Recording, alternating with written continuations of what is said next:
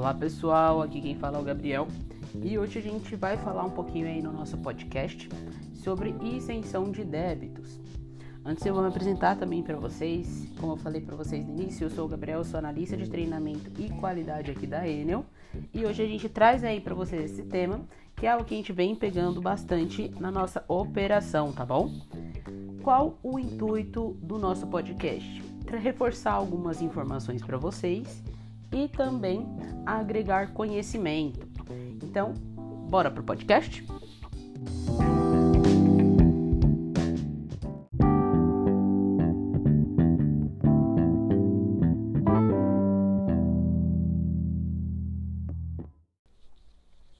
Vamos lá, gente. Qual seria aí o conceito né, de, de isenção de débito?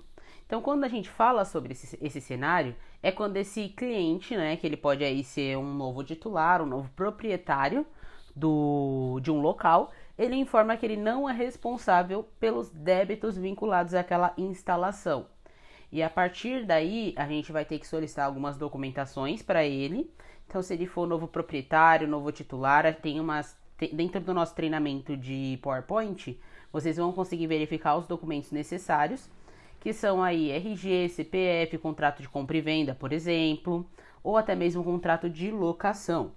Então, quando esse cara, essa pessoa que entrou na, né, naquele local agora, ele chega pra gente e fala que ele não é responsável pelos débitos, a gente vai pedir esses documentos para ele e aí a gente vai fazer a, a, análise, né? Vai solicitar a análise desses débitos pela nota CA-ANID, que é a de análise de isenção de débitos.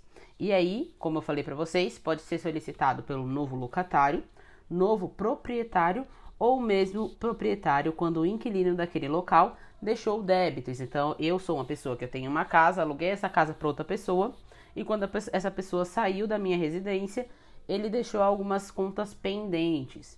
Então, eu consigo também solicitar essa isenção. O processo de isenção de débitos, ele é muito tranquilo, gente. O que a gente precisa realmente reforçar é a questão de, de não deixar alguns pontos passar durante o nosso atendimento.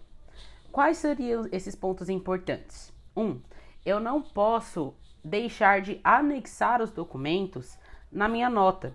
Por quê? Porque quando eu deixo de anexar esses documentos, o meu cliente não vai receber o atendimento que ele está esperando, que ele tanto aguardou, né? Então a gente tem que tomar muito cuidado nesse cenário, por conta também da experiência do cliente e pelo impacto no procedimento. Se eu não anexei os documentos, não tem como o setor responsável validar essas informações. Um outro ponto muito importante é quando a gente vai inserir a informação de endereço. O que vem acontecendo muito? A gente tem aí um top 5 onde o nosso primeiro motivo aí de indeferimento é referente a endereço divergente. Então a gente na hora de inserir o endereço desse cliente, a gente está colocando alguma informação errada. E aí quando o pessoal responsável, quando a nossa área responsável vai analisar essa nota, eles não conseguem prosseguir porque a informação está incorreta. Então a gente precisa tomar muito cuidado referente a isso. Então, o anexo da, dos documentos e o endereço divergente, que é um ponto que a gente vem pegando bastante, além da falta de documentos e dados inconsistentes.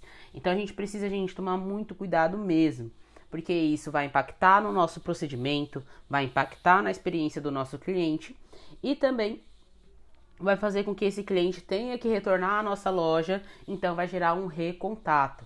A gente precisa se atentar muito a esse ponto, tá bom? Endereço e nota, né? Nota sem anexo, a gente pode sempre confirmar com o cliente antes dele sair da loja. Então, confirma, faz um atendimento muito tranquilo, explica para o cliente todo esse cenário, como que vai funcionar, passa o prazo certinho para ele. Ah, comecei o meu atendimento, meu cliente não tem todos os dados que eu preciso.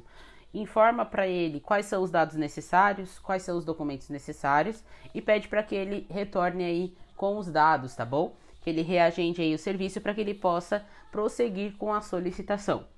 Lembrando, a gente sempre precisa fazer um procedimento de forma correta, porque além de impactar no, na experiência do cliente, como eu falei para vocês, vai impactar em uma outra área também.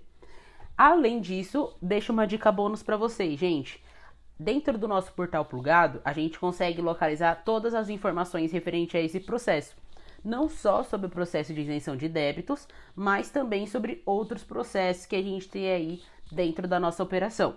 E reforço também que a gente tem bastante treinamentos para agregar cada vez mais conhecimento para vocês na nossa, na nossa plataforma do Educa. A gente já sabe que tem uma galera que já está acessando e isso vai agregar muito, porque vai trazer dicas de argumentação, dicas de processo, como que eu posso falar com o meu cliente se ele estiver muito atritado.